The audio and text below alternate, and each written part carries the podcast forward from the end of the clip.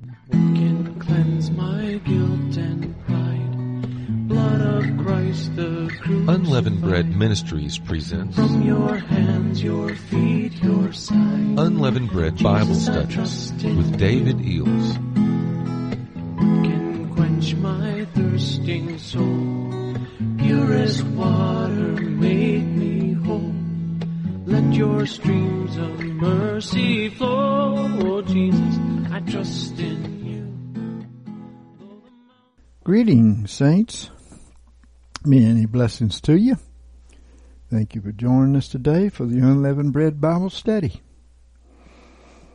Father, please be with us today to anoint our eyes and ears to come to know the things that are coming and um, the preparations that it takes to to be on the good side of you on this whole thing. So thank you, Father, in the name of Jesus. Amen. Okay, we're going to continue with uh, Bride Rewarded, Factious and Apostates Judged, number 13. And uh, this first revelation we called Three Out of Four Will Fall Away. Yes. Claire Pienaar gave this one 102622. She said, I dreamed I was watching three different people in bathroom stalls. Uh, uh, as we will see, these three individuals represent the three out of four in the parable of the sower that fell away. And Claire represents a corporate body of uh, the one of the four that bore fruit, 30, 60, and a hundredfold. And uh, Matthew 13 and 8 says, And others fell upon good ground and yielded fruit, some a hundredfold, some sixty, and some thirty. And Jesus' interpretation to this in uh, verse 23 And he that was sown upon the good ground, this is he that heareth the word and understandeth it, who verily bringeth, beareth fruit, and bringeth forth some a hundredfold, some sixty, and some thirty. Amen. And it is the life of Jesus that he's talking about here. That's what the fruit is, is Christ in you, the hope of glory. It's not other souls, as some have told us. So uh, she went on to say these stalls were adjacent to a communal dining hall where there was a large wooden table and wooden chairs. Um, the bathroom stalls represent each believer's call to get rid of the waste of the old man. Amen. The communal dining hall with large wooden tables represent the uh, body of Christ coming together to feast on the Word and uh, by resting on uh, the works of the cross. Amen.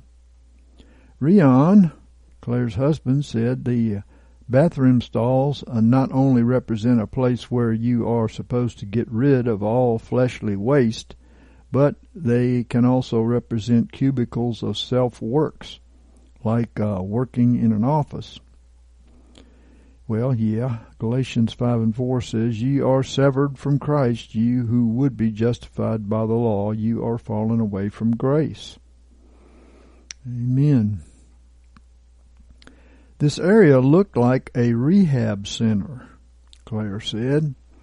The rehab center represents, I believe, the rehabilitation process of the washing of the water with the Word, which delivers us from our fleshly idols and sinful addictions. And she said, It appeared to me that these people were in different stages of sanctification or rehab. Yeah, and uh, I think that there are many stages of sanctification after our initial salvation experience, but if we don't endure in our trials until the end, we won't keep our salvation. Matthew 10 and 22 says, He that endureth to the end, the same shall be saved. So, she went on to say, it looked like the first one, Ella, we'll find out later this is her name, Ella, had overcome the initial addiction or sins and replaced it with something else. That happens. The flesh is always looking for something to hang on to so that it can live, right? We know that the Word of God is designed to put to death the old man when we submit to it. And people that just read over it and read over it and read over it and don't do what it says, they don't get sanctification. Well, many times we get rid of one fleshly vice like we're seeing here, only to find something else to entertain our flesh and allow it to keep on controlling us. Matthew 13, 3 and 4 says, Behold, the sower went forth to sow, and as he sowed, some seeds fell by the wayside, and the birds came and devoured them. And Jesus' interpretation to that was Matthew 13, 18 and 19. When anyone hears the word of the kingdom and understands it not, then cometh the evil one and snatcheth away that which hath been sown in his heart. This is he that was sown by the wayside. Well, one of the cures for that, of course, is when you hear the word, act on it. Don't put it off because you will forget it tomorrow. Amen. The second one, Daniel, that's what we're going to find out later in the text, uh, was still struggling with his initial addictions or sins. And uh, these are the people that with the once saved, always saved, false doctrine, and others like it that let the flesh live, you know. They don't ever receive the power to overcome their initial sins because they only believe that you are perfected when you die and go to heaven. Yeah, sad thing. They've been uh, sown on the wayside, right? So Matthew 13, uh, 5 through 6 and, and 20 through 21 says this, And others fell upon the rocky places where they had not much earth, and straightway they sprang up because they had no deepness of earth. And when the sun was risen, they were scorched because they had no root, and they withered away. The sun coming up and scorching them represents tribulations or trials to uh, make you or to offer you a right decision to have more of God, right? And then Jesus' interpretation is in 20 and 21. And he that was sown upon the rocky places, this is he that hears the word, and straightway with joy receiveth it. Yet hath he not root in himself, but endureth for a while, and when tribulation or persecution ariseth because of the word, straightway he stumbleth. Hmm. And the last person, uh, Linda, which we'll see directly, was completely given over to many other sins because she failed to recognize them as sin in the first place. That's why we read the Word and we constantly read the Word, it's a process of sanctification, right? Matthew 13 and 7 says, And others fell upon the thorns, and the thorns grew up and choked them. And then Jesus' interpretation in verse 22, And he that was sown among the thorns, this is he that hears the word, and the care of the world and the deceitfulness of riches chokes the word and he becomes unfruitful. Yep, lots of times those toys, you know, draw us away from what we want to do. They please the flesh, but uh, the spirit man doesn't grow and, and doesn't bear fruit. Well, uh, Claire said the first person's name was Ella uh, in the Hebrew, this name means goddess, and in German it means other or foreign. So these worship a false Jesus and receive false seed that bears fruit uh, that doesn't look like the Father. Hosea 5 and 7, they have dealt treacherously against the Lord, for they have borne strange children. Now, now shall the new moon devour them with their fields. So they ended up destroyed because um, the the fruit they were bringing forth didn't look like Jesus, and I can tell you it's very easy to find that out there. Jesus is an overcomer; he will overcome. But um, this other Jesus that they're preaching out there, he won't overcome. He'll let you sit there and stew in your mess while uh, not making any progress towards the kingdom of heaven. And she went on to say Ella was preoccupied with her nails. She used to be an addict, but now she was addicted to doing her nails. And Rion said uh, keratin is dead cells that make up the fibrous structural protein of our nails. Uh, he said um, being preoccupied with nails represents dwelling on the works of dead flesh. Hmm. Yes. And she went on to say, I had uh, flash visions of her doing her nails everywhere in the car, with her mom, in the shower, at work. She wasn't trying to cut off her nails and keep them short and neat she had a preoccupation with false nails and making her nails appear more beautiful than in naturally or humanly possible. So I believe this represents that uh, vain works of the flesh that make people to look good, but outwardly to others they're a mess, right? And uh, this is the problem when you get distracted with um, things like this and are not really seeking the Lord. When I went to her stall, I showed her my own bare nails and said, Look, it's re- it really doesn't look that bad. she smiled weakly, but could not commit to changing her habits. Uh, 1 Corinthians 1 and 18 says, For the word of the cross is to them that perish foolishness, but unto us who are saved, it is the power of God.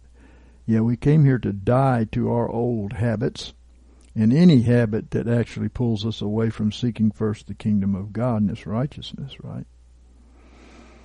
I walked into the next stall and the person's name was Daniel. This name means God is my judge. Yeah, well, in uh, John 8, uh, 15 and 16 and 23 and 24 I'll read for you. You judge after the flesh. I judge no man. Yea, if I judge, my judgment is true, for I am not alone, but I and the Father that sent me. And he said unto them, You are from beneath, and I am from above, and you are of this world, and I am not of this world. I said therefore unto you that you shall die in your sins. For except you believe that I am He, you shall die in your sins. Because they're worldly. They're not Christly. They're worldly. And uh, she said uh, he was a recovering drug addict like Ella. Well, I believe that these drug addictions represent the cares of this world and the deceitfulness of riches. It's an addiction to many people and it distracts them from bearing any fruit.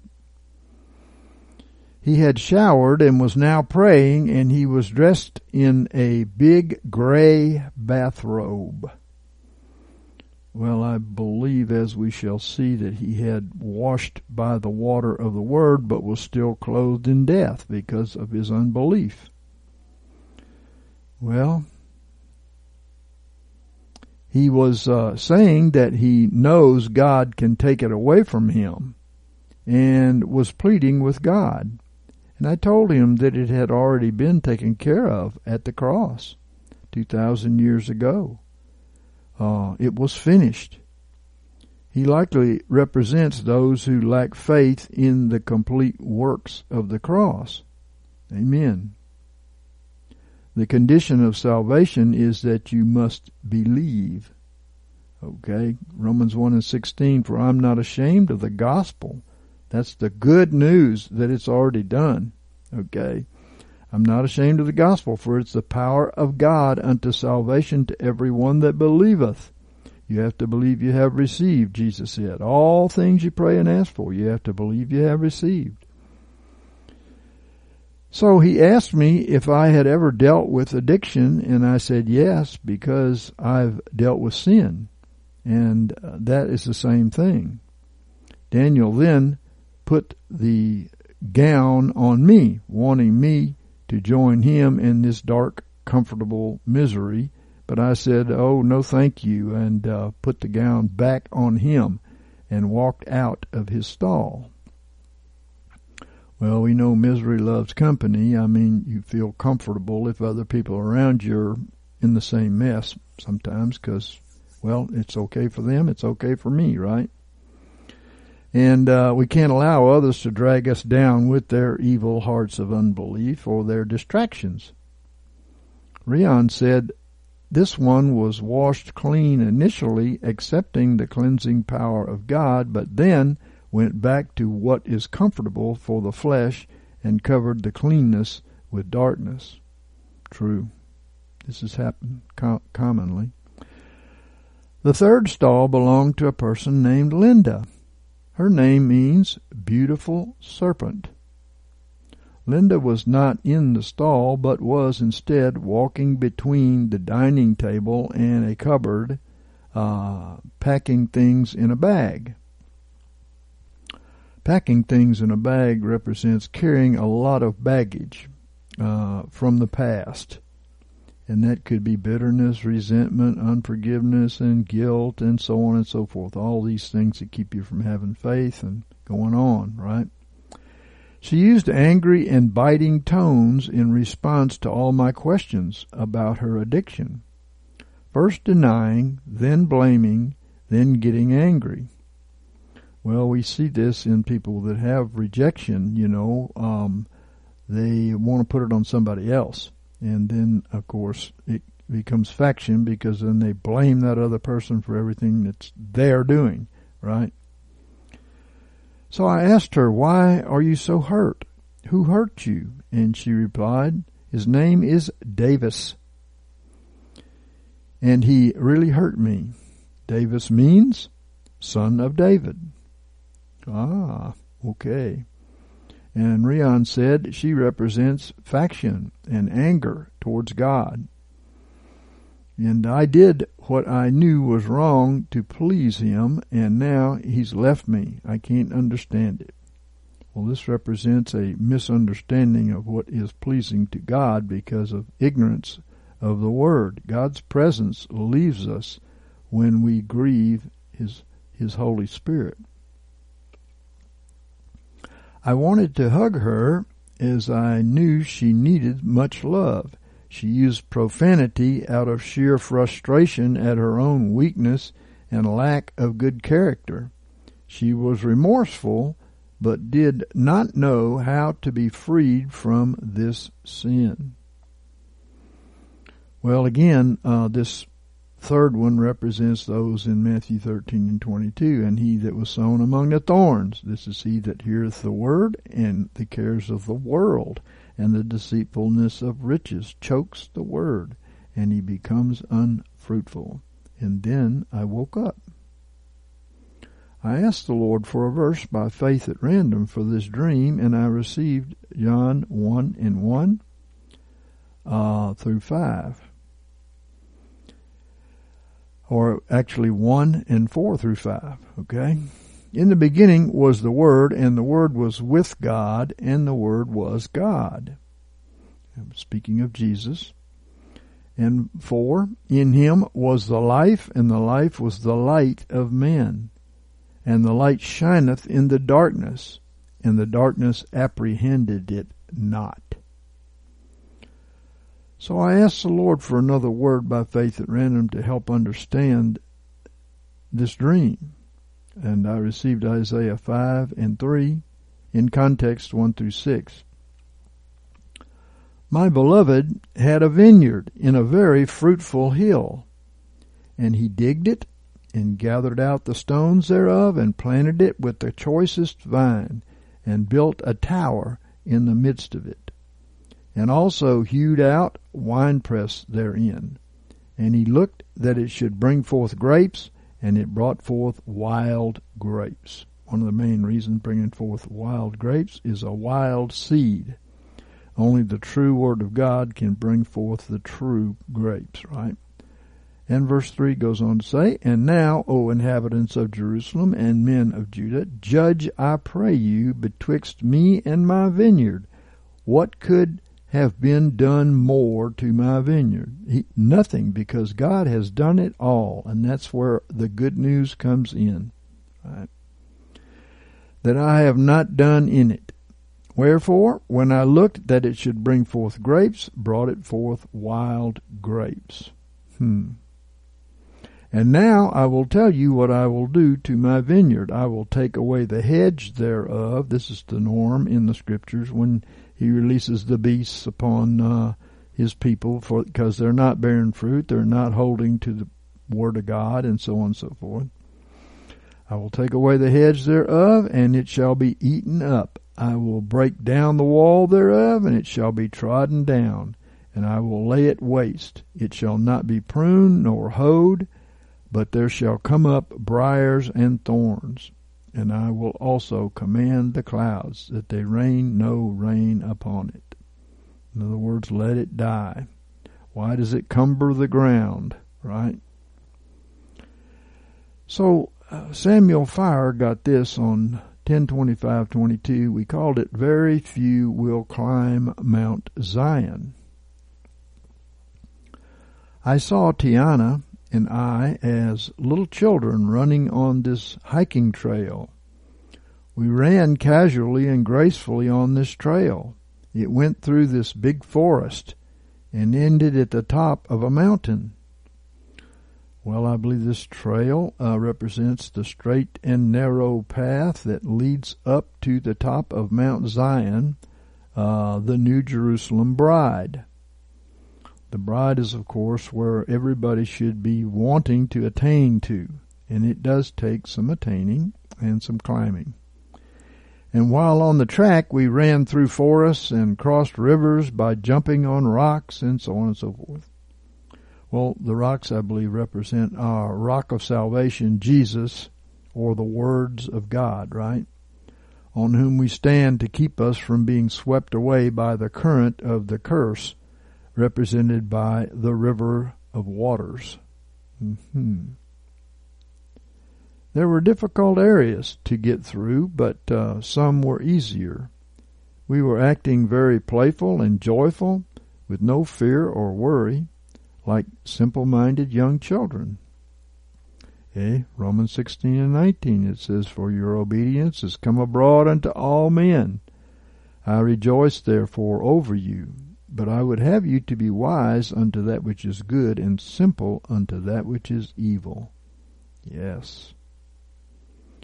And on this trail, we came across all different types of other people on all different sections of the trail. We were kind to all of them, but they didn't want to go any further up on the trail. Well, I believe these people are similar to um, different people in Claire's dream above, that they were all on the salvation trail, but at some point in their walk, they find a comfortable spot and they decide that they don't want to go any further, since this leads to death to self. Amen.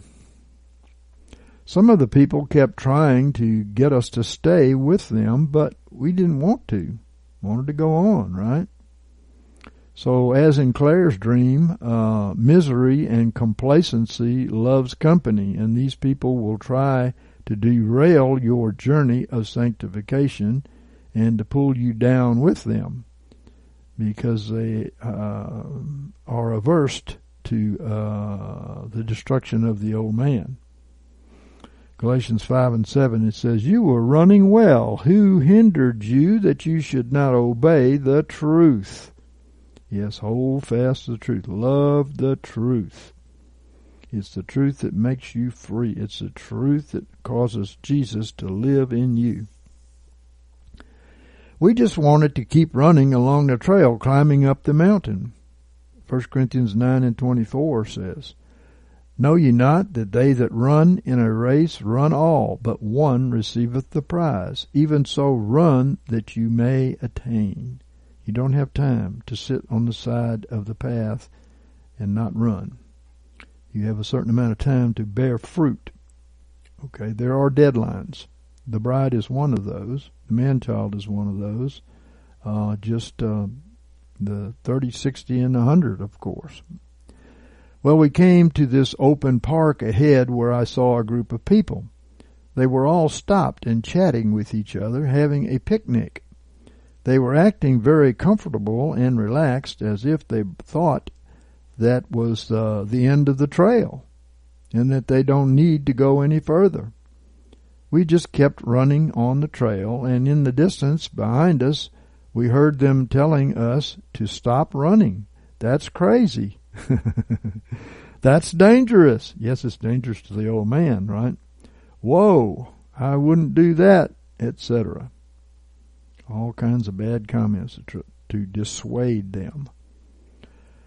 Well, this represents apostate Christians who are in dead religion and they don't see a need for perpetual sanctification.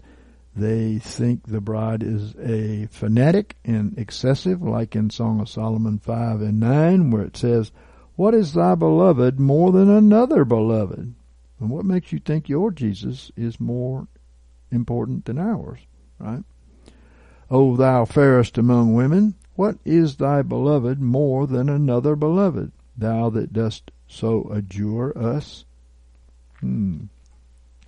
At one spot there was another couple, and they told us that we were we are crazy for wanting to keep climbing up the mountain and that it is too dangerous for us to keep running on the trail.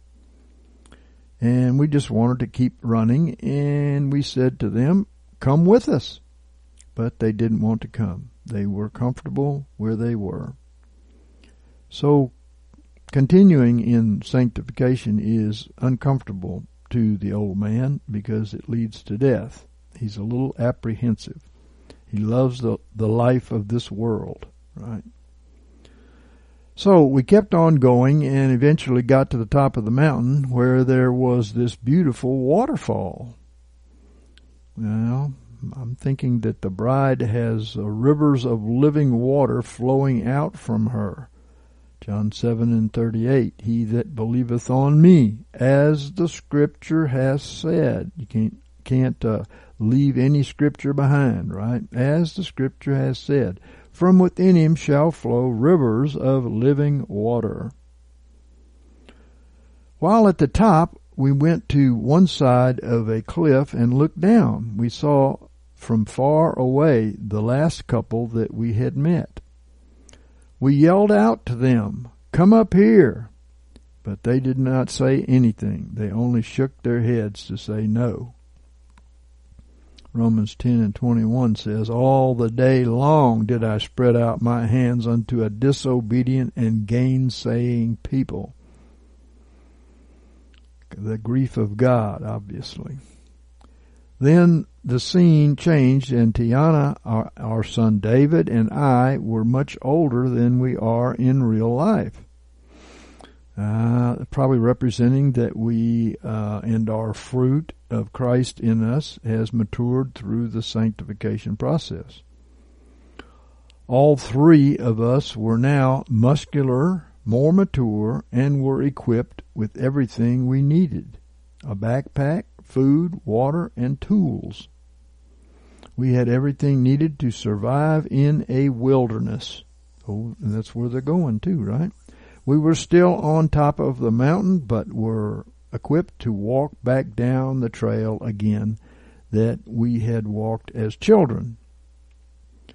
So the bride has gone through her trials and is now strong, mature, prepared, and equipped with the word that she has put down into her heart to minister to others during the tribulation.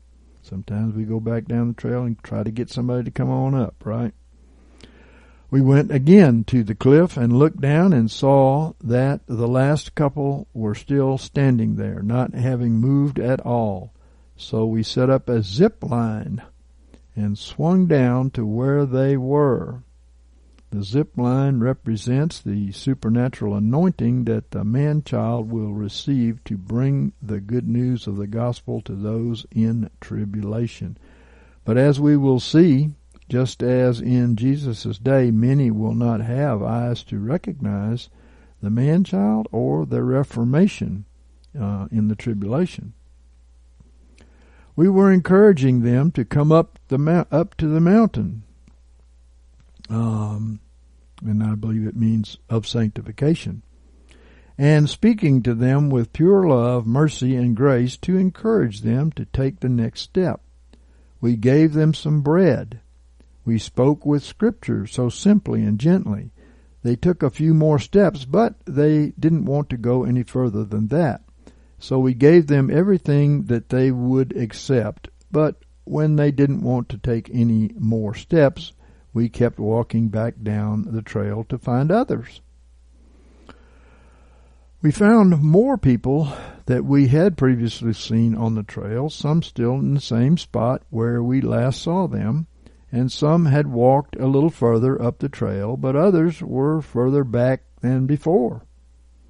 Yeah, Mark 4, 24 and 25 says, Take heed what you hear. With what measure you meet, it shall be measured unto you, and more shall be given unto you. For he that hath, to him shall be given, and he that hath not, and I'm thinking this is talking about fruit, uh, from him shall be taken away even that which he hath. As you know, some people start out in, in, a flame of fire and then they fizzle and then they sit on a pew and feel justified, not bearing fruit, and sometimes worse off than they were when they started. So we gave one of the groups of people we saw some food and water and spoke about the Lord with them and uh, led them across a river until they didn't want to walk any further. Some other people followed us for a while, and others only moved a little bit further, and some didn't want to move at all. After we spoke to everyone that we found, uh, we went back up the mountain to the top. Well, the old saying is so true. Uh, you can't lead you you can lead a horse to water, but you can't make them drink.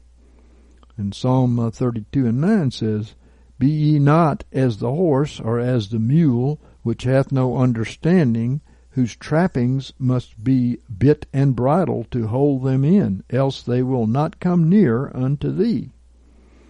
Yes, we know how that is.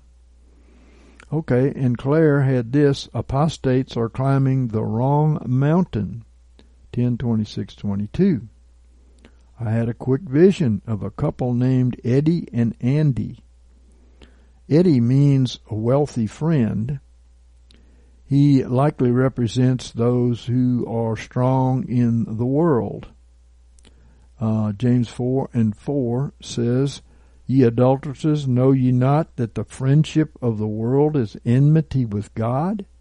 Whosoever therefore would be a friend of the world maketh himself an enemy of God. Yeah, and I might add uh, Matthew 19 and 23, and Jesus said unto his disciples, Verily I say unto you, it's hard for a rich man to, to enter into the kingdom of heaven. Uh, and so, uh, Andy means a man like and represents the Jezebel daughters of the harlot, as we will see. They were climbing a very rocky, desolate mountain. It had broken branches, dead tree stumps, and many rocky and craggy places. Nothing green grew on this mountain. This could represent the wilderness tribulation that many apostate Christians will have to go through, and we can see their their leftovers there, craggy places, uh, stumps, branches that were broken off, you know, so on and so forth. And Rion said, This particular mountain represents works of the flesh, which separate us from Christ, as in Galatians 5 and 4. Yep, and I might add uh, John 15, uh, 1 and 2, and maybe 5 and 6. It says, I am the true vine, and my Father is the husbandman. every branch in me that beareth not fruit, he taketh it away. And five, I am the true vine, ye are the branches. He that abideth in me, and I in him, the same beareth much fruit. Of Christ, of course. For apart from me, you can do nothing. If a man abide not in me, he is cast forth as a branch and is withered, and they gather them and cast them into the fire, and they are burned. So primarily we abide in Him by faith that we were crucified with Christ and that He now lives in us. That's the primary step of this, right? Abiding in Him. And this faith entitles us to power from God to actually bear the fruit. So, they were dressed in what looked like the exact same wedding attire Rion and I wore for our wedding, except Andy's dress was not pure. It wasn't pure white, as mine had been, but an off-white color. Well, Claire represents the bride because her name means brilliant, and the bride's garments are bright and pure, as is spoken of in Revelation 19 and 8. And it was given unto her that she should array herself in fine linen, bright and pure. For the fine linen is the righteous acts of the saints. And this off-white wedding dress represents those that have yet to attain to the leukos garment, which is a white garment in Revelation 19 and 14. And both of these groups have a lesser garment than the bride. Amen. So sometimes those walking in the flesh, she said, look more pious than they really are. 1 Samuel 16 and 7 says, Look not on his countenance or on the height of his stature, for the Lord seeth not as man seeth, but man looketh on the outward appearance, but the Lord looketh on the heart. Amen. She was holding a small bouquet. Uh, she said this represents branches being cut off. It makes a nice bouquet initially, but we want to be attached to the vine. Otherwise, we will wither and die. John 15 and 6. If a man abide not in me, he is cast forth as a branch and is withered, and they gather them and cast them into the fire, and they are burned. They looked disheveled uh, and dirty from climbing. Ed was slightly further along, but he was not waiting for his bride, and he had a scowl on his face. Andy looked very fearful of falling, and they both looked laser focused on not falling. And Andy's wedding dress was torn at the bottom. I looked down at her feet and saw that she had the finest black fancy shoes on with little diamond gems.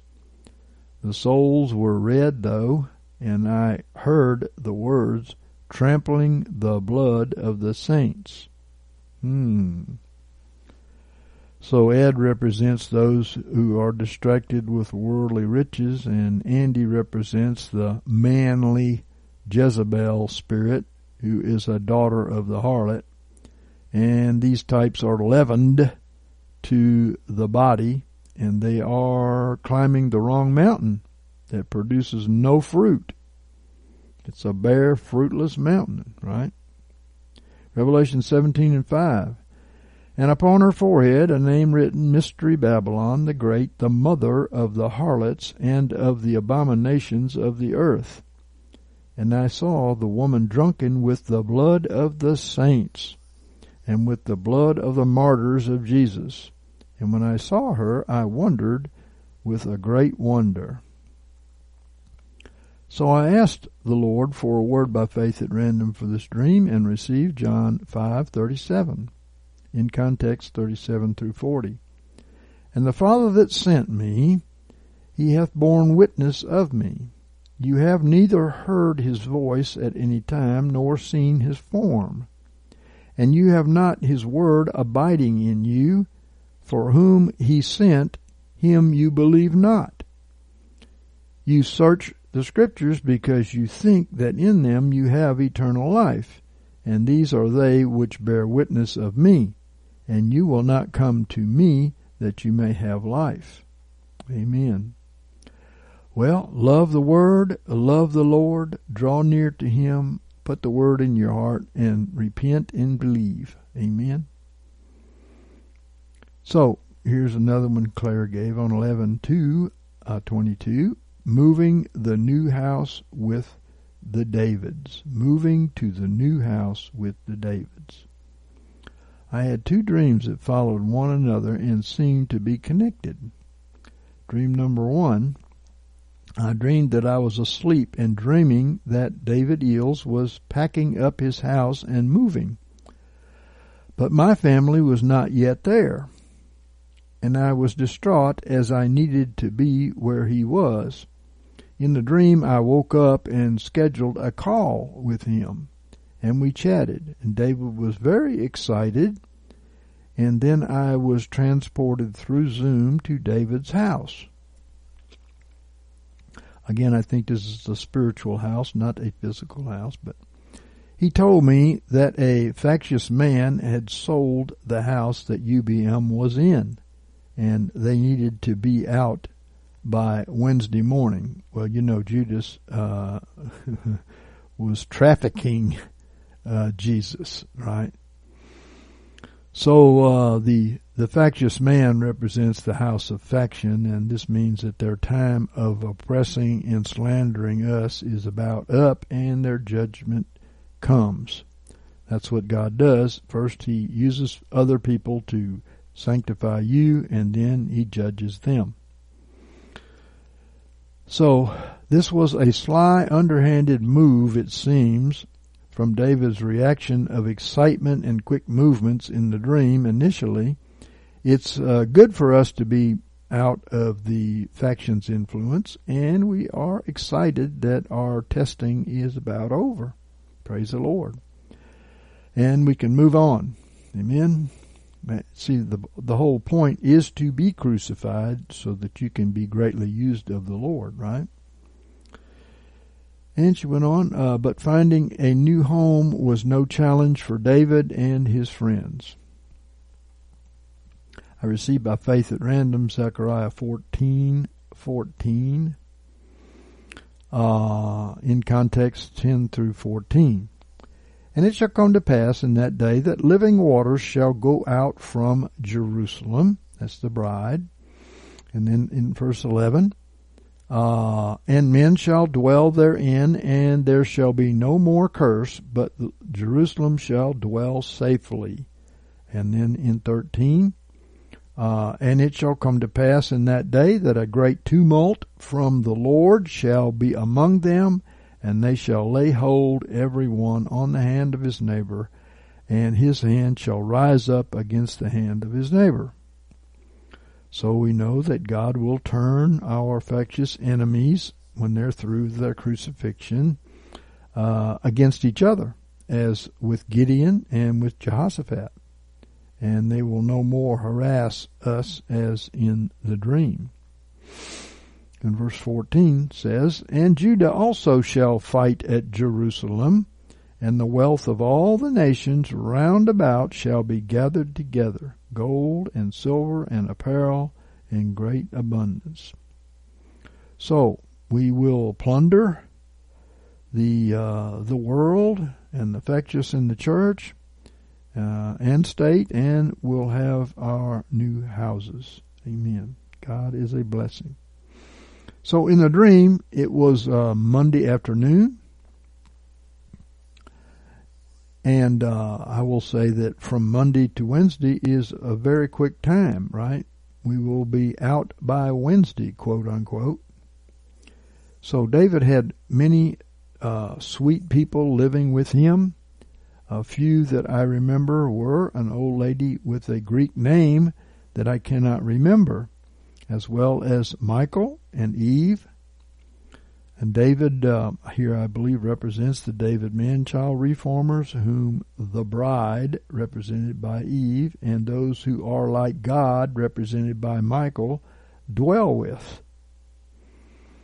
Okay. Eve, as a type of the bride, lived in a separate loft, and she had some people she was helping to move, although they were moving to a different place. These people were still in the world, but she was acting in faith and being patient with them. And it seemed that they were maturing right before my eyes. Their place would be somewhere between the old house and the new house. I believe that this is talking about, of course, when the bride is finished, it is finished. And um, there will be people coming up behind and coming into the position, into the uh, fruit, I should say, but not necessarily in the position of the bride. Uh, so they will not yet be escaping tribulations because that's the thing about the bride. She's not flying away, but she does escape the tribulations. Okay. It was amazing to watch how efficiently these people got rid of stuff. We'll call it baggage, right?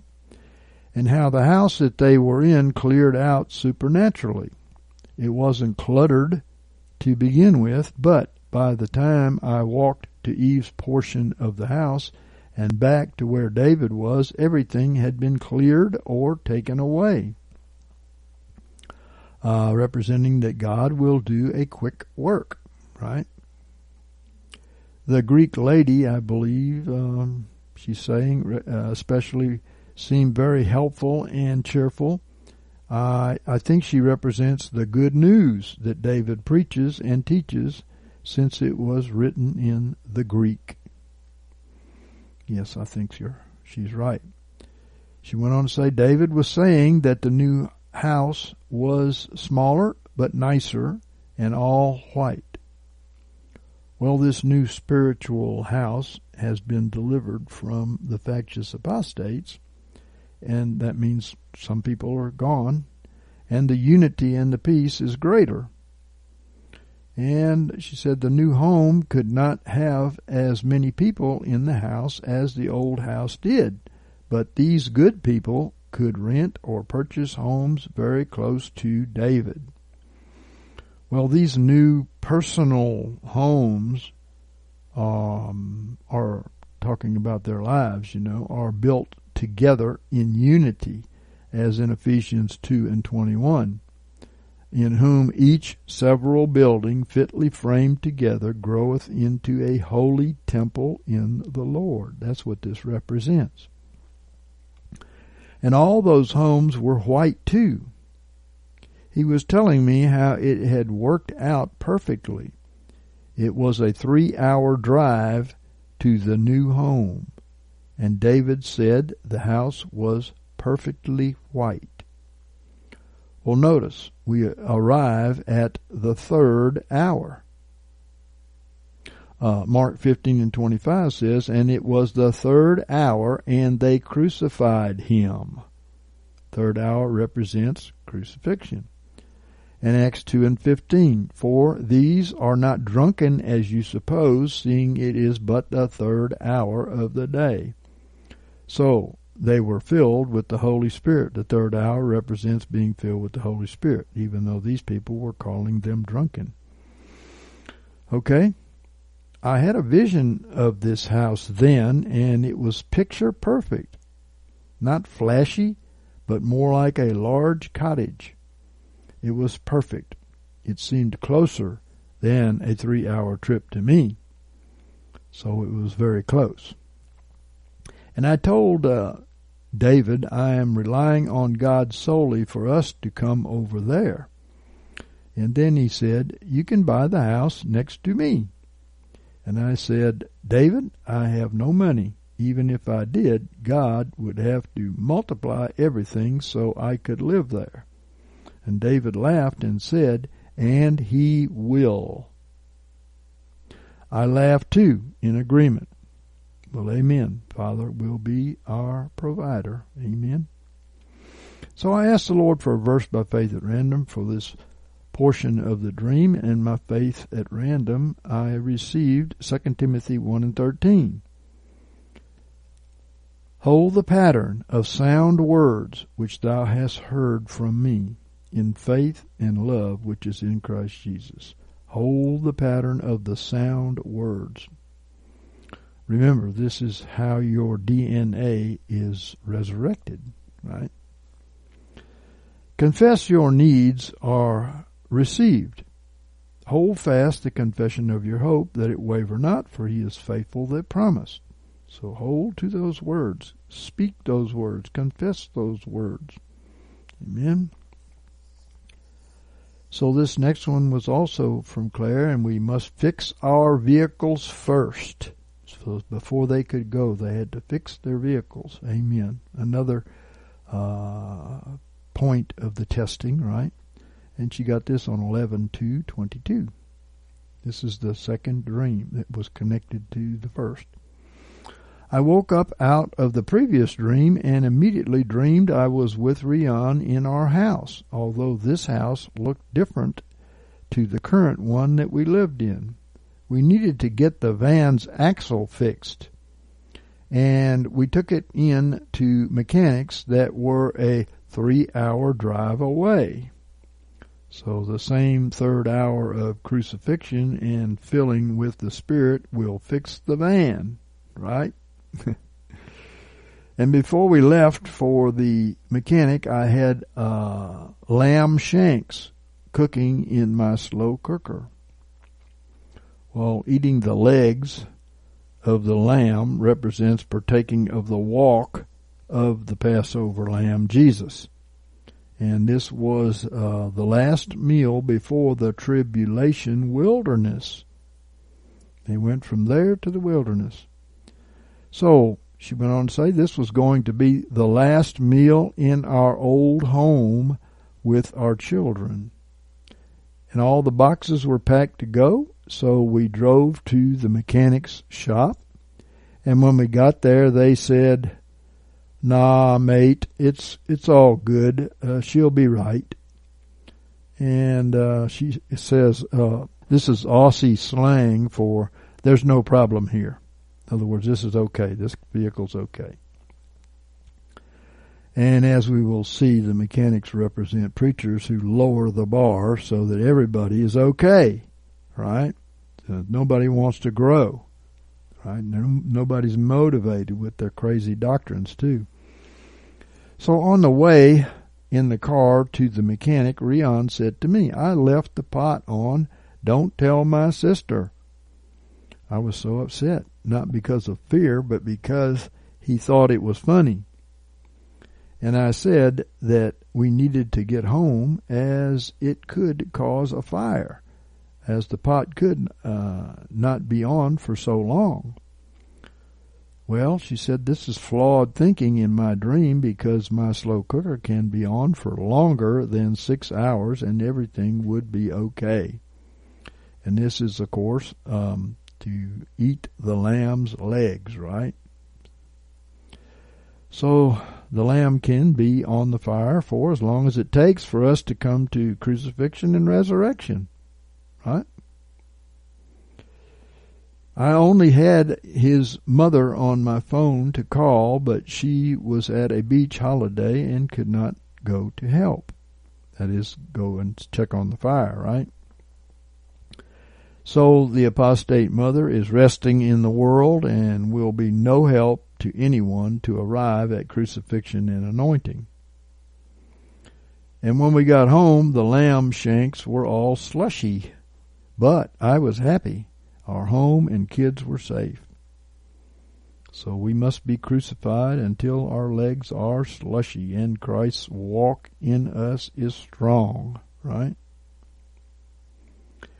And then in the dream I went to bed, and during the night Rion tossed and turned and got up. I eventually woke up and went to where he was, and he had been wringing his eyes uh, and was wearing his orange mine clothing, uh, representing a warning. He was so frazzled about the van. It seemed he had received a revelation about the van not being right while sleeping. He said, I could roll this car on the way to the airport and kill all of us. It is so unstable. And of course, the old life is, you know, unstable. He seemed gravely concerned about doing anything that could harm us. Well, our mode of operation, represented by the van, must be stable so that we can make it to the airport, representing mounting up to heavenly places in Christ. He was really upset with the Australian mechanics and that they'd lied to him because the van was not right at all. However, the fault was truly with the van, and he knew that. And I said to him soothingly, we can drive it, we can drive in it until we get to the airport. Of course, it won't be necessary when you rise into heavenly places. You can't take your car with you, right? But let's trade it in or scrap it, and we don't care what we drive in afterwards. Amen. So we got the children ready and prayed over the car that it would be safe until we got to the airport, and then I woke up. Hmm. So then we got this revelation on 10:30:22. It was given to Gabby Dibble a house fitly framed together. Kind of fits with the last one, right? I had this dream where there was a giant honeycomb in the sky. It was at my parents' home uh, with a sister, Exona, and other disciples. Exona. I walked outside to look at the sky knowing something was there and as I looked, I saw an open honeycomb. The honeycomb then zoomed in, and I could see there were people standing in each cell in the different sections of the honeycomb, right? And as we know, a honeycomb could represent many houses joined together into one as a holy temple in the Lord, as Ephesians speaks of. Ephesians uh, 2, 20 and 22 through 22. Being built upon the foundation of the apostles and prophets, Christ Jesus himself being the chief cornerstone, in whom each several building fitly framed together groweth into a holy temple in the Lord, in whom you also are builded together for a habitation of God in the Spirit. So we just had a dream uh, from Claire that we were moving to small houses in a tight group, all next to one another. And so this fits perfectly with that. You know, there was one person per cell and there was motion. They continued to move to different cells. Uh, maybe growing up, you know. And when I first saw the honeycomb, about 60% of the honeycomb was filled. Then there were less people, representing the faction being removed from the bride, right? Then more people were added. Wow, representing the revival, bringing those who received the crowns that the faction lost. Amen and soon, within a few moments, it was completely filled. I then saw a man and a woman underneath the honeycomb holding hands with someone inside to stay connected. Hmm. So they were outside the honeycomb, but they had a connection to some inside. I believe that the faction will have someone inside as a spy and it could be someone spying on our emails or whatever, phone calls. We we've had that. The factious leader loves to do that. That's a spy. They were preventing more, they were preventing more people from coming in, kicking them down, and yet they had a smile plastered on their face. And yeah, they were acting like they were in love, kicking people from the higher place, right? Making sure they didn't grow up. Well, Romans 16 and 17 says, And now I beseech you, brethren, mark them that are causing the divisions and occasions of stumbling, contrary to the doctrine which you learned, and turn away from them, for they that are such serve not our Lord Christ, but their own belly, and by their smooth and fair speech they beguile the hearts of the innocent. Yes, they act nice and kind and so on and so forth. Say they love you and all that, but they're liars. And as I was seeing this in my dream, I was uh, wondering if this represented the true body of Christ or something else. Well, those in the honeycomb are the true body of Christ because he lives in them. But the traitors who uh, leave are Judases, and they're sons of perdition betraying the true body of Christ. And they have tried to turn many away from the gospel, kicking them down. My vision then flashes to something else. I see men going to war in water with Jesus symbols all around them. I don't remember what they looked like, whether it was crosses or something else. I believe from what we continue to see here that imposters are playing Christianity. And this was uh, showing two types of people. They looked like tribes, as the the men fighting had old weapons such as sticks or something related, and were only wearing a loincloth. In other words, they, their nakedness was seen, which represents their sins and many of the men in charge were visibly older, gray hair, a bit of a belly, etc. Well, let me say, the leftists have already done false flags impersonating Christians in a negative light for the leftist news media, like on the January 6th thing. And the same thing is happening uh, in the faction in the church. I'm now back in the house and I'm standing in front of a TV with others. The government and civilians were going downhill, uh, which they are. I'm not political anymore, but on the news it showed the effects of having the Democrats rule. Yes, it does. Only they were in charge at this point. Several, maybe three or four negative effects were being shown on the news. Well, it's true. Uh, the D class is coming out more and more on the mainstream media. and D class is coming out in uh, all other places too.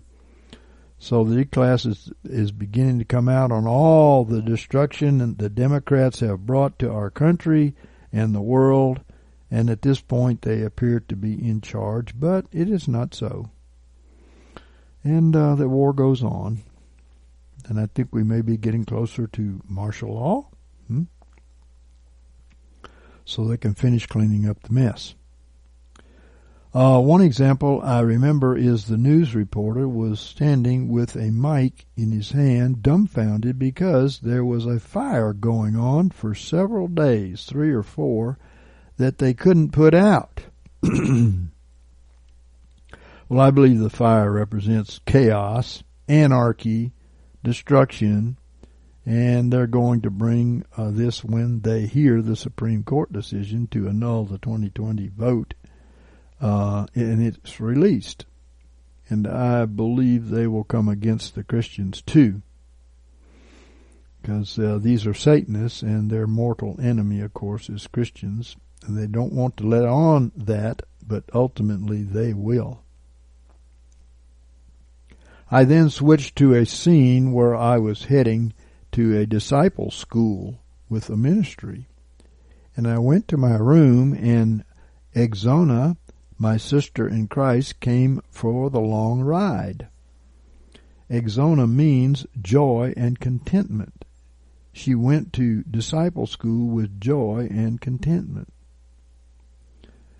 It took hours to get to this school, and it was a ride with many things that were scary along the ride, as it seemed dangerous but we kept going. Well, this could be a timing, I think. Uh, the riots and martial law is definitely coming. Uh, she said, I remember my mom and sister were in the car, neither of which were born again, Gabby said. And Gabby went on to say, I remember seeing my sister in the passenger seat up front with my white pair of sneakers on that were too tight for her. So what we're seeing here is that Gabby's walk of purity is too restrictive, uh, I would say, for her because of uh, too much of her flesh involved. So it makes them tight, right? And she must be born from above first, obviously. Gabby went on to say, I wasn't the one driving, and neither was Exona. It must have been my mom. And when we arrived at the discipleship house, I was trying to convince Exona to stay because it seemed to be what the Lord was leading. And I reminded her of desires that she had and shared with me about life. Amen. Okay, we're going to jump from that to this vision given to Robert Holmes, Robert I. Holmes. We called it Joel's Army and Gideon's Army. Okay. In late October 1996, I had a startling vision. Well, remember this vision was in 1996 and things have progressed since that time, okay? I was looking down from a high place and I saw a mighty army. It was marching in a long line like a great column snaking through the jungle. It looked for all the world like a serpent. At the head was a banner which read Joel's Army. Behind them they left a swath of destruction, a road of sorts cut through the jungle. I was made aware that this army was now marching or had already mobilized. Well, let me say that Joel's army was the Assyrian army in the text literally, uh, that conquered the apostate northern ten tribes of Israel and the apostate Judah, which they were in the process of doing with their vaccine plagues and others and these tribes represent apostate Christianity, both non-spirit filled and spirit filled, who have no faith in God to heal or to deliver from their curses because they hadn't read the Word of God and believed it. And when they are finished with them, they will attempt to attack Jerusalem, the bride, and God will destroy them at this point because the bride is not under the curse that the northern ten tribes and apostate Judah are. Okay. I also saw off to one side, hidden in dense undergrowth, a battalion. This group stood quietly, waiting in the jungle. They were assembled in a square, and they were awaiting instructions. At the head of this smaller group was a banner which read, Gideon's army. Well, Gideon represents the man-child head of the bride who bring the beast down. And then I looked and I saw a single platoon off to the side of the battalion. It stood divided. I looked carefully at this group, feeling at first that it represented the local body of believers that I belonged to at the time. They were standing in mud, in two ranks, facing each other. The Spirit expressly said, Many have passed through their ranks, and I began to realize that they were, or are, the prophets. These troops were stuck in the mud and had not moved on for some time. Yes, some people's prophetic view is still ancient. The prophetic voices are scrambled, and the apostate uh, are are false prophetic. The true prophetic, spirit filled, are in the minority. So, continuing. Joel's army has been promoted widely as being a good army, an army of the church. Many songs sung in Pentecostal and mainline evangelical churches even quote the warrior scriptures as relating to the church. However, I do not hold to that understanding, and I don't either. So, to me, Joel's army is one of terrible locusts a great and powerful army, and before them is like Eden, and after them is desolate. Joel 2, 2 and 3. This is similar to the picture I had. Joel says that they are a powerful army drawn up for battle, and before them the nations are in anguish. In 5 and 6. And why are the nations terrified of this army? because they are an instrument of judgment. And that is against the apostate people of God. It's God's always used a beast. This in particular in Joel 2 was the Assyrian beast. And uh, God uses beasts against his people. It's his army to come against his apostate people. So note that the scripture does not say God's enemies are in anguish before them, nor does it imply that the devil is afraid of them. it is the nations who are afraid. This army is made up of the cutting locust, the swarming locust, the hopping locust, and the destroying locust. Joel 1 and 4. And this is not a picture of the bride of Christ. No, it's not. Or even the church of Christ. Evidently, the army first destroys or brings judgment against God's own people because later in the book of Joel, God consoles his people, saying, I will repay you for the years the swarming locust has eaten, and the hopper, uh, the destroyer, and the cutter, that great army I sent against you. Joel 2:25. This is clearly God's instrument of judgment against both his church and the nations, not a great or good army in the church. The passages relating to Joel's army confuse some because it is said that the Lord is at the head of his army. He is in control of them. But that no more makes them the church than it made Babylon or Assyria the church. Jeremiah depicts Babylon as God's own instrument, his servant. Jeremiah 25 and 9. Just as Isaiah depicts Assyria as being a weapon in God's hand. Isaiah 7 and 20. God used them as he uses the army depicted by Joel to berate and scold an unrepentant Israel. In the same way, Joel's army is marching in the end times to scold and rebuke and to consume and to devour the unregenerate church. Amen. This is the Assyrian army who first conquered all of Israel and Judah and in Joel 2 was approaching Jerusalem, whom John was told is the bride. And as they called on the Lord, he smote 185,000 of their best warriors, and the rest fled.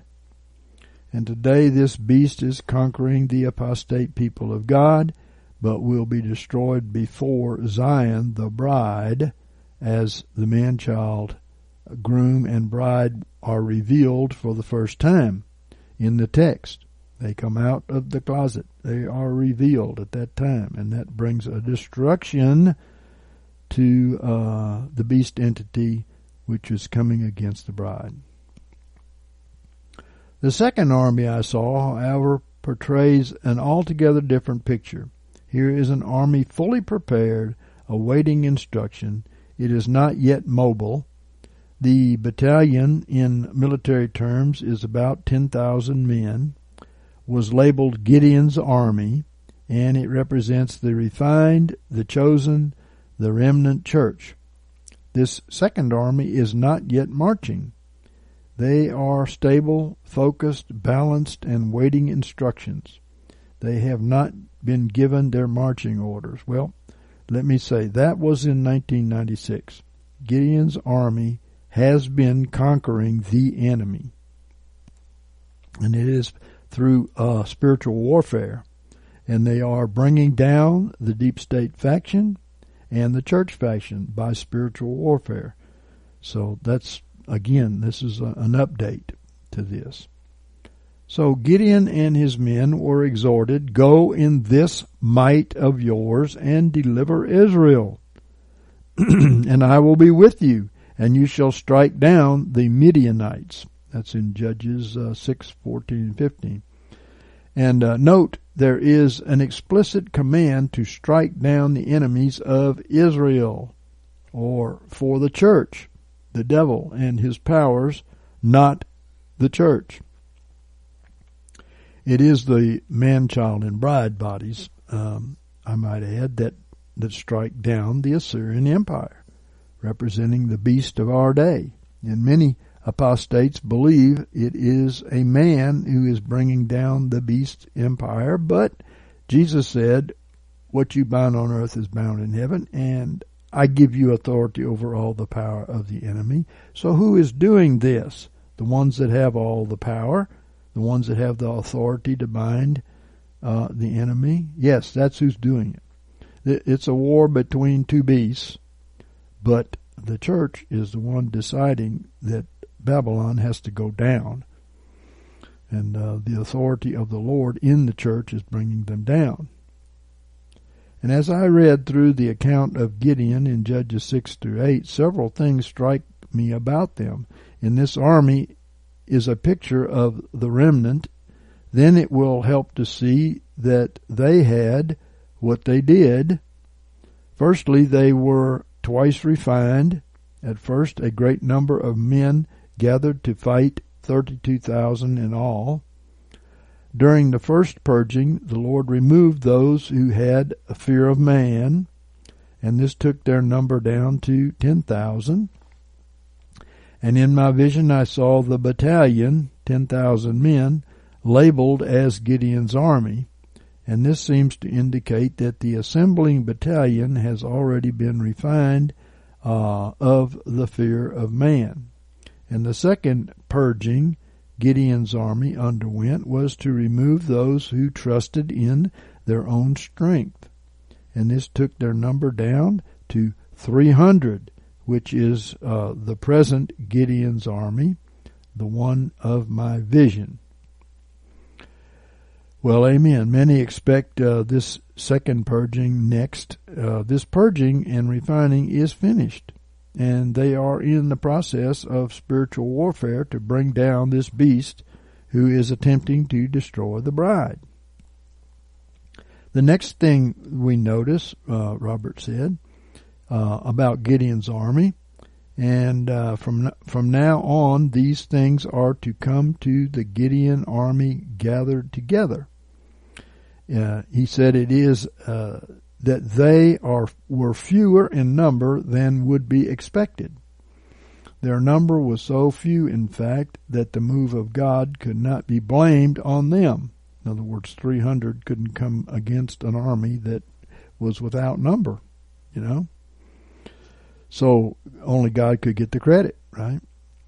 The glory could only go to God, and Israel uh, would not be able to boast about the strength of her right arm and this fits well with my vision as the assembled crowd represented only one battalion, not a whole army. And the mighty triumphs and victories destined for this group can only be laid at the feet of Jesus. He's the only one who can take the credit for this. So in their first battle, Gideon moved only according to God's command, and it was at God's initiative, at his request and by his plan only. It was interesting that as an army they carried no swords. How could they possibly win the battle without weapons? Well, that's exactly what we do today, right? We don't have any physical weapons, and we shouldn't take them, or we will die with them, according to the word of the Lord. Their battle cry was a sword for the Lord and Gideon. 7 and 20. And the enemy feared the sword of Gideon. 7 and 13. Yet in actual fact, their hands were full. They went into the battle with a shofar in one hand and a and fire in a jar in the other. Amen. The shofar symbolizes the prophetic clarion of the watchman used to sound the alarm and awaken the city. Well, let me say, the shofar represents turning breath or spirit, which is the same word in Hebrew, into what can be heard. It represents the prophetic commands against the enemy and not warning the city. They did not even want the city to help in this. They never tried to get the city to help in this. That this small group of people was going to be given the victory by the Lord. Okay. And they represent Gideon, the man child, and the bride underneath the man child. Right. The fire in jars may well speak of this very great treasure we have within us this precious truth about Christ, which shall demonstrate his great, very great power. We have this treasure in clay jars or earthen vessels, right? So that it may be made clear that this extraordinary power belongs to God and does not come from us. 2 Corinthians 4 and 7. And likewise, the secret to our warfare is also that the weapons of our battle are not merely carnal, they are divine, to tear down strongholds, 2 Corinthians 10 and 4. The earthen vessels represent the carnal man, which has to be broken so that the fire of the Spirit can go forth through the spiritual man who has been given authority over the enemies, and he is speaking it, as I pointed out. That's what this uh, this voice of the Spirit is doing. It is destroying the enemy. So uh, then he goes on to the sons of Ephraim. After winning an amazing victory in this first battle, Gideon's army um, pressed the defeated enemy far into the northern region. They passed through into the land of Ephraim towards Penuel. Uh, the inhabitants of this region, the sons of Ephraim, were accomplished soldiers and over the years they had managed successive enlargements of their territory and were powerful enough by Isaiah's time for him to even call them the northern kingdom. That's Isaiah 7, 28 and 29. And they had defeated the princes of Midian, Oreb, Zeeb, uh, that's Judges 8 and 3, and were furious that Gideon had left them out of the battle. Well, Gideon must have considered taking such fine fighting men along to the route along to route rout the enemy. Excuse me. Yet we read that he proceeded on without them in verse four. And whilst Gideon's acknowledged their superior strength in battle, Judges uh, 8 and 2, he in fact uses this as a, a way of de- diplomacy declining their implied offer of help. He proceeds without the prestigious fighters. It would have been tempting to take them along in this battle.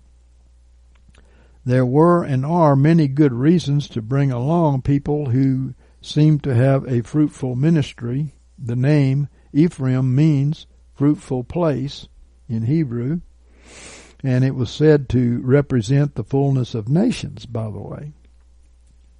And they, they may have prestige, they may have power, they may be experienced in battle and in spiritual warfare. They may have ruled in the previous moves of God, yet we, like Gideon, should deny their aid. Gideon did not choose their help at all. It was God who whittled down his forces to that tiny little group. And it's God who has done that today. Gideon being the man child and the rest being the bride. They do indeed have a special place in God's heart and plan, but not in his present plan for the army of Gideon. They are to rout the enemy with the help of the Lord alone.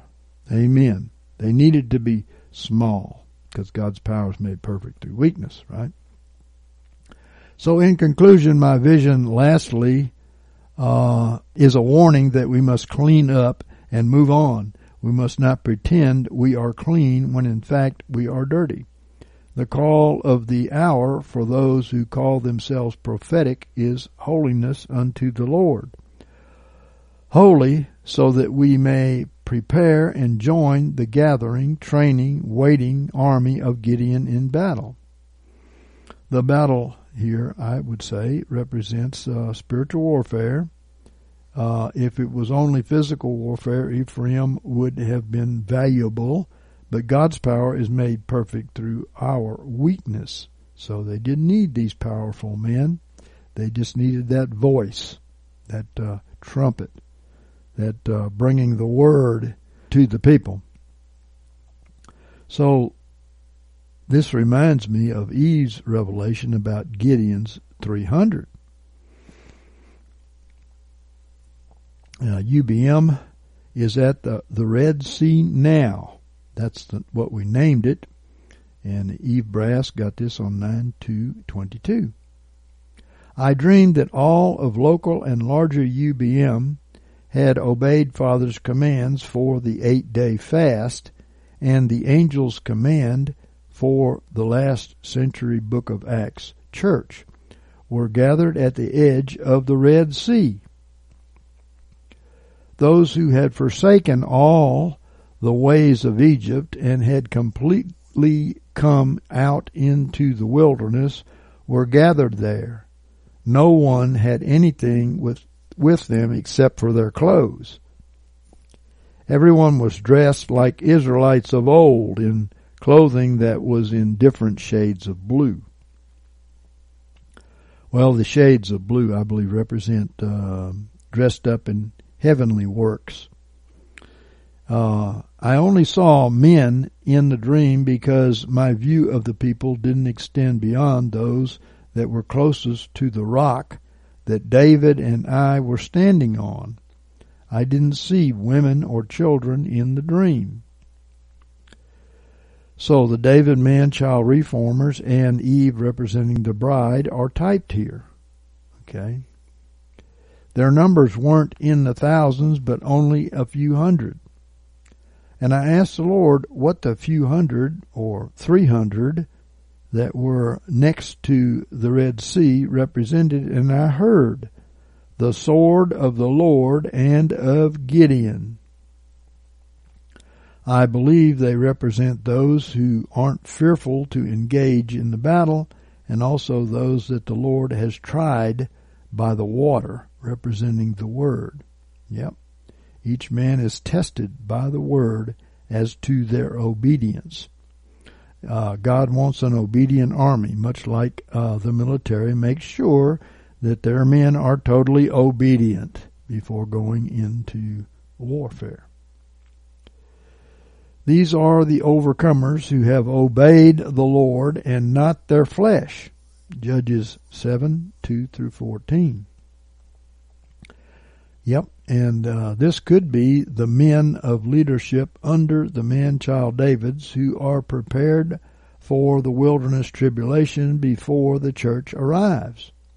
Gideon was a type of the man child, and his 300 tested men who blew the shofars and broke the pitchers were a type of the bride, the disciples, or apostles, uh, also involving the apostles and these went out to conquer the enemies for God's people. And the sword of the Lord and of Gideon was a powerful and exciting announcement of the beginning of the battle to divide and scatter the demonic enemies of UBM and the David ministries. And this announcement signaled the breaking of the clay pitcher, representing the flesh, so that the torch as in the light of God's life and His Word, could shine out. This made it possible for uh, the shofar, symbolizing the breath, which in Hebrew is the same word for spirit, to be audible in the physical realm. So we speak these things. We bind and we loose with our speech these things. And most of the church does not know that. They don't think they have any authority. They're just waiting for the rapture, you know. So this is the true prophetic word of God which is spoken to bring every victory. And this is the sword of the Lord and of Gideon in order to scatter the demonic enemy. The waters of the Red Sea were calm at the moment, and it was dark out, but I could see everything by the bright light of the moon. And I was standing on top of a large rock that was near the water's edge, observing the whole scene. And I was dressed in some type of sheer material that was flowing and full of wind, although everything else around was still. Maybe the breath of the Spirit or the anointing of the Spirit upon that group, right? The bride. And I saw David representing the David man-child reformers on the same rock further down, closer to the people. He was speaking with some of the men who were closest to the rock's edge. David was dressed in modern blue jeans and in light blue colored short sleeved polo shirt. So he didn't have a suit on, right? Egypt was behind us at our backs. There was no danger from enemies or fear that they were going to trap us there in the dream. Everyone was at peace and waiting on the Lord. Well, I suppose that they were waiting for the rest of the church to show up so that we could all cross the Red Sea together and to see their enemies decimated in time for the tribulation. Then the voice of God spoke out of heaven to David and all the people from the direction that was between us and Egypt. And he said, These are my people who have obeyed all my commands and have left Egypt behind to follow me into the wilderness. I will provide for your every need from now on. Amen. And we know that's true. I have scattered and defeated your enemies, and they are no longer any threat to you. Amen. We believe it.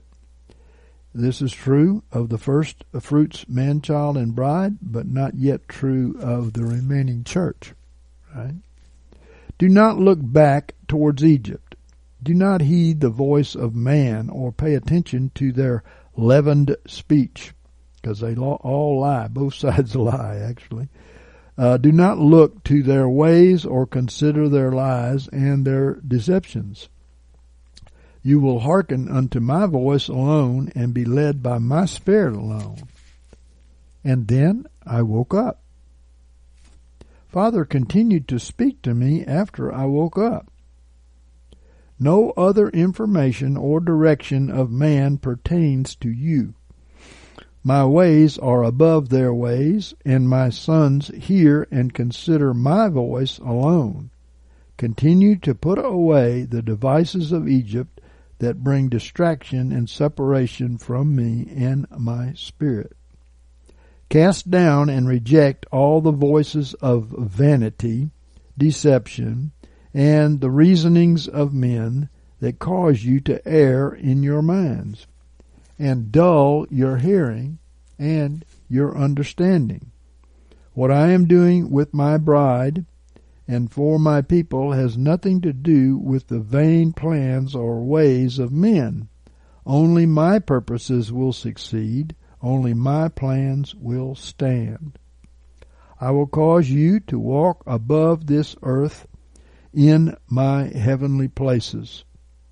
You are not on their timeline, nor are you subject to the things of this world or the wicked plans of men who don't consider me or call upon me. I will be your all in all, your only source and provision in my wilderness. For the wilderness and everything in it belongs to me, and not to wicked men.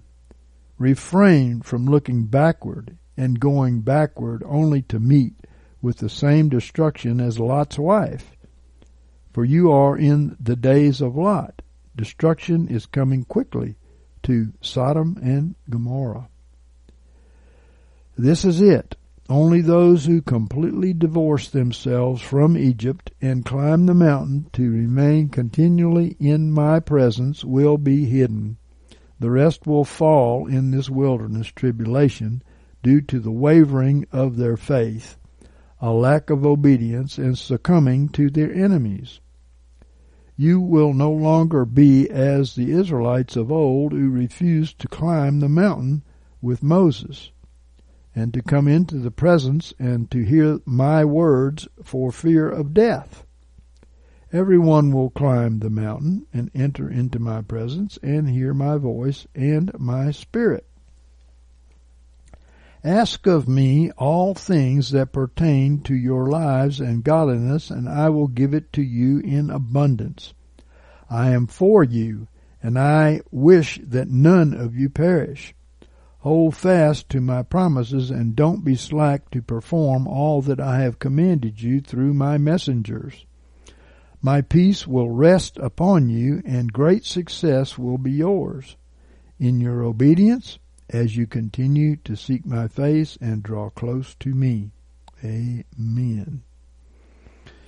And uh, let's see, we have uh, Claire Pienaar here. 10, 15, 22. Be careful what water you're swimming in. I dreamed I was with my parents and my little family on vacation. This represents resting from our works, she says. My parents did not like this vacation, and this shows that the apostates don't know how to rest in the promises of the gospel. Yes, it makes them very uncomfortable. We wanted to, to swim and be in the water the entire time. They made continuous excuses and rejected us at every turn about everything we suggested during this vacation, during the rest. They wanted to disturb the rest. That's what they're good at, right? The apostates are a different spirit than true believers, and they reject the good news of the gospel and the continual Sabbath rest because they believe they are justified by their works. However, we were undeterred. My son especially was in the water like a fish the entire time. And Rion said, the ones that have come out of the apostate mother church only want to rest in the water of the word, while the apostate mother church makes excuses to not get into the word or the water, right? We walked along a beach and we saw a kelp forest peeking out from the surface of the ocean. My son told me, Mommy, there will be many predators in the water there. We won't go in there. We stick to clear water. Amen. So we must exercise discernment, she says. That's right. Well, let me say that there are many predators in the murky waters, which represent a mixture of the word which the predators use. And for that reason, it's dangerous. The, the, this word uh, is not the word and therefore cannot bring us to our destined uh, place to be on top of the mountain, so to speak. I agreed, but the strange thing was that now my folks wanted to swim. They did everything to manipulate, control, and coerce us into that murky ocean water with the kelp. Well, the murky waters invariably allow the flesh to live. It is trash doctrine.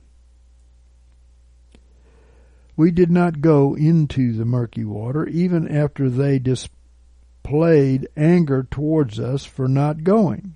Yes, they want you to accept their once saved, always saved, and all these other goofy doctrines that they got that doesn't bear fruit and is definitely murky water and is dangerous because it destroys all motivation to uh, be holy.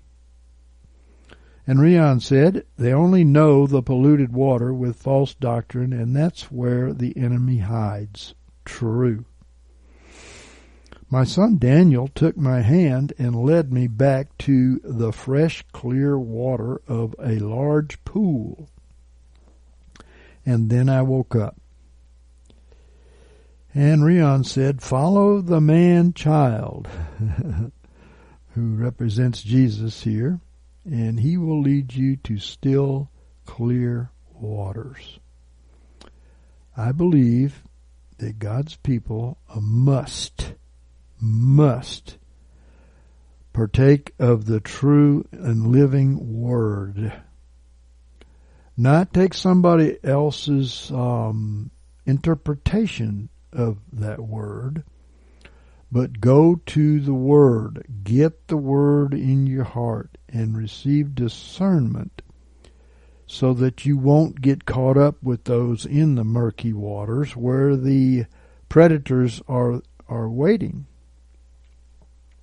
We've seen the predators. They seek to devour God's people. We've seen them. We've seen the factious predators too. They seek to devour God's people.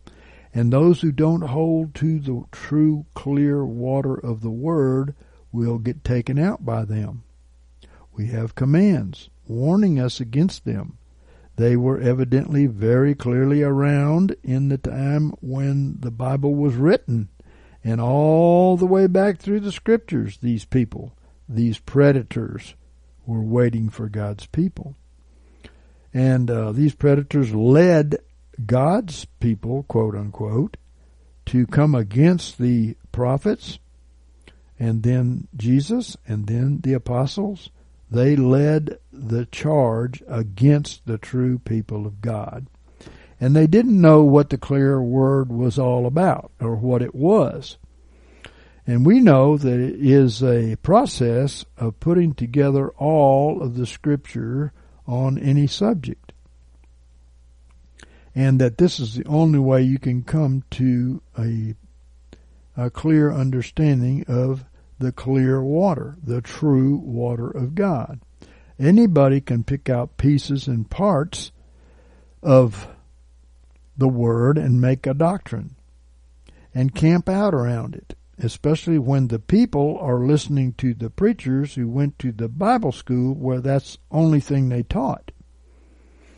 And so, but if the people will go and read their Bible, they will have many questions with the doctrines of these apostates. And don't ignore those questions because that's what they want you to do.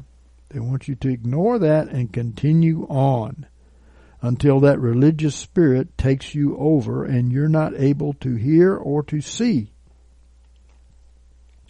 I try to tell people many times who come to the Lord, I tell them, get into the Word and get the Word in your heart and find out what the true church, which means the called out ones, they're called out from apostasy, right? Uh, find out what the true church looks like before you go settle in one and sit there and listen to this stuff, which is going to impart to you a religious spirit it's something you have to defend at all cost. And therefore, you're being sidetracked from being able to receive the pure water of the truth. Get the word in your heart. If you are going to a church and you think it is the ultimate, get the word in your heart. Uh, these sidetracks are to keep you from bearing the fruit 30, 60, and a hundredfold. You see, the devil doesn't care which way he tricks you. He will trick you with religion. He goes to church. Okay? He is there uh, always. Uh, he doesn't care which way he gets you overbalanced. He just wants you off of the clear water. right? The true Word of God. Because the true Word of God teaches us very clearly that we are to come into the image of Jesus Christ. Not some man's image of Jesus Christ, but the Word image of Jesus Christ. And we've been called to walk in His steps not to copy any men or any religion which looks so contrary to the scriptures. We must get to the clear waters. It's safety in the clear waters, just as this revelation expresses. There is safety in the clear water. There is no safety in the murky waters. And uh, let me say that the Word of God, um, you know, I've studied it for well over 50 years, and I can tell you it does not deny itself. It fits together beautifully, but you have to first make up your mind that you're not going to make up your mind until you've looked at the whole situation. That's what people do. And then they have to defend this stance. And uh, then they go to the Bible schools and get it really ground into them and uh, feel the these preachers now preachers, even though you can't make preachers out of Bible school people, they have to be overcomers according to Jesus. So even though these uh, these uh, preachers are all, uh, I paid a lot of money to get this certificate. Uh, they're dangerous because they're murky waters and the clear water is the only thing that gives us the truth, and the truth will set you free. You know, setting, being set free is a picture of Jesus. He was free. Actually, Jesus did everything he wanted to do, right? Because he wanted to do the will of God. He was free. To walk with Jesus, you have to be free. How can two walk together except they be agreed? So you have to have be free and the true doctrine of the Scriptures, the true water of the Word, will set you free. And he whom the Son sets free is free indeed. You will be free from these denominational, uh, these cults, which of course call, call all the lesser groups cults, right? That's what they do to scare people away from them and so on and so forth. But just think about Jesus' a small group out there among all the Israelites, you know, and go back through history and look at the very small groups around the prophets and the very large groups that wanted to kill them, and you'll understand that it, it's not in numbers. They never are in numbers. Gideon's army was not in numbers. They were small, they looked weak according to the world, but they were powerful because they were God's people. They were the true body of Christ. Now I know that the larger body of the church they call the body of Christ, but the real true body of Christ is the body in which Christ lives. That makes sense, right? And uh, Christ doesn't live in a lot of these people. Even though they may have their toe in the door, they uh, may not be heading towards the 30, 60, and 100 fold fruit. And the freedom that God gives through the true gospel. The gospel is the power of God to save the one that believes it. The good news is something the church doesn't believe. The good news is that we don't have sin problem anymore. We don't have a sickness problem anymore. We don't have a demon problem anymore. Jesus took care of it. And when we're convinced of that and we speak it out of our mouths, we're going to destroy the murky waters.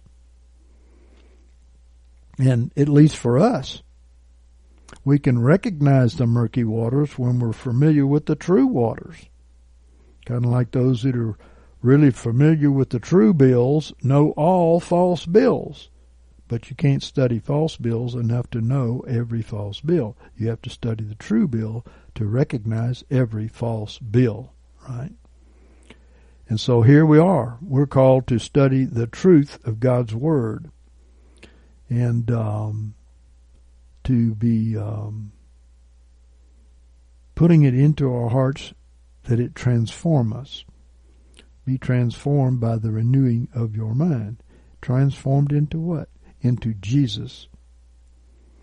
who is the one that's going to heaven. No one hath ascended into heaven, but he that descended out of heaven. That's Jesus. That's who's going to heaven.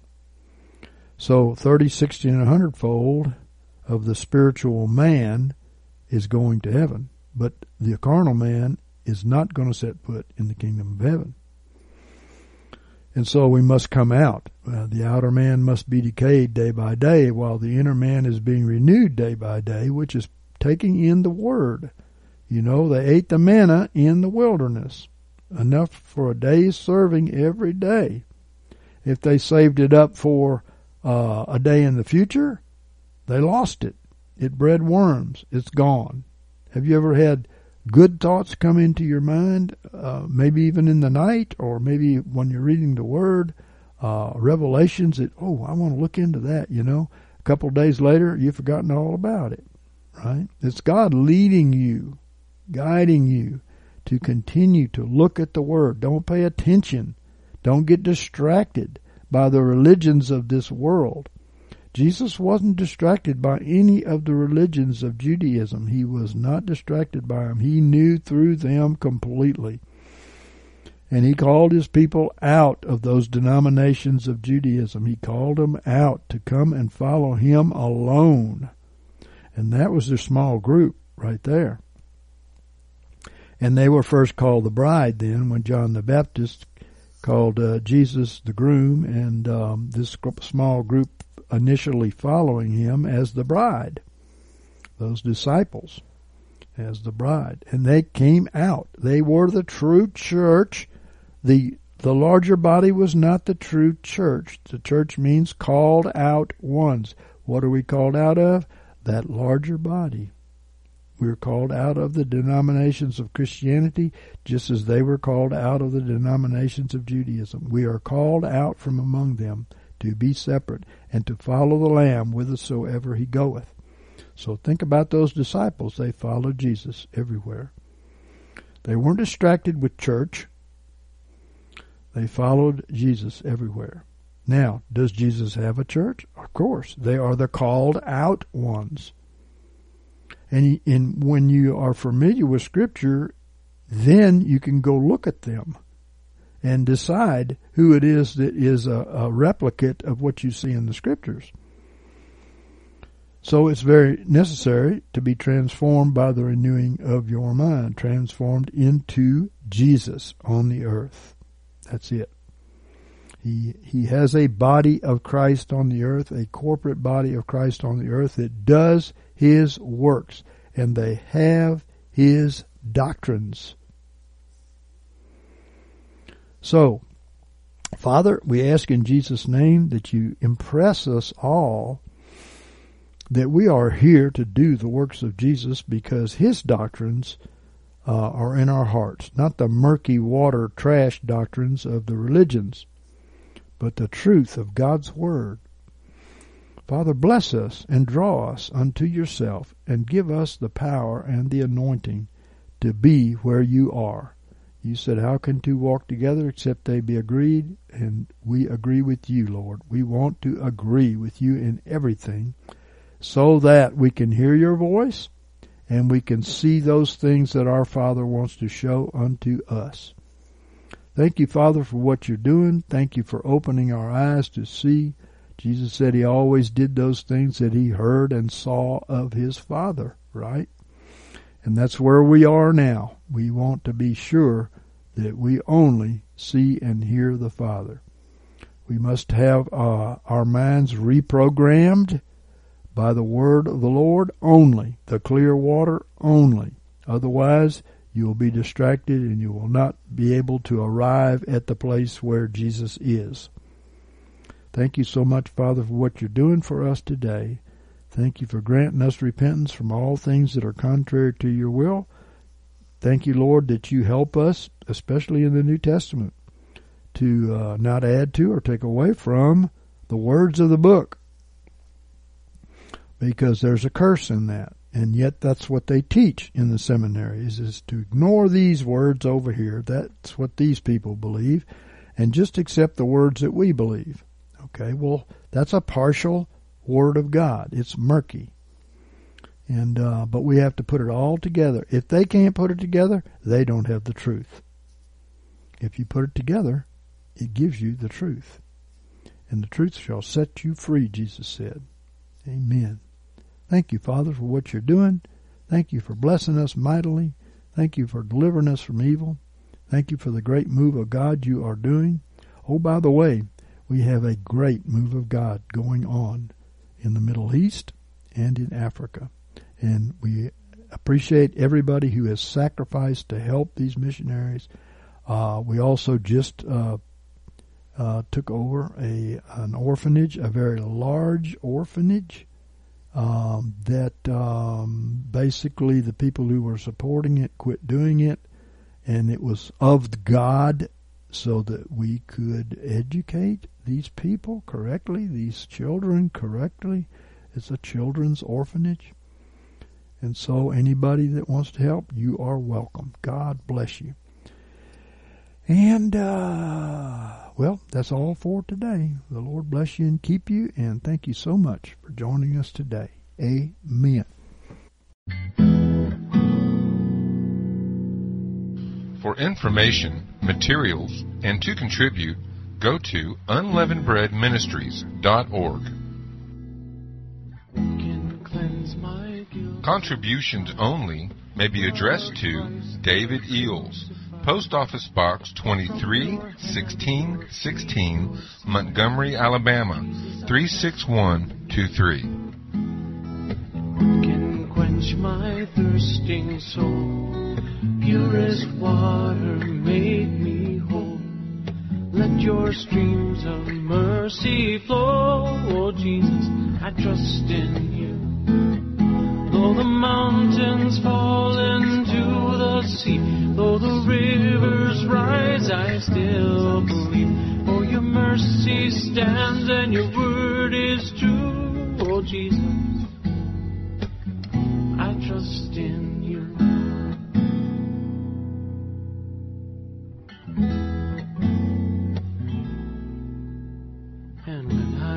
I face that darkest night, what will be my guiding light? The shining rays of red and white. Jesus, I trust in you. Oh, sacred heart, in you I find mercy seated for all time. I am yours and you are mine, oh Jesus, trust in you. Though the mountains fall into the sea, though the rivers rise, I still believe. For your mercy stands and your word is true, oh Jesus, I trust in you. Though the mountains fall into the sea, though the rivers rise, I still believe. For your mercy stands and your word is true, oh Jesus, my Lord Jesus, oh Jesus.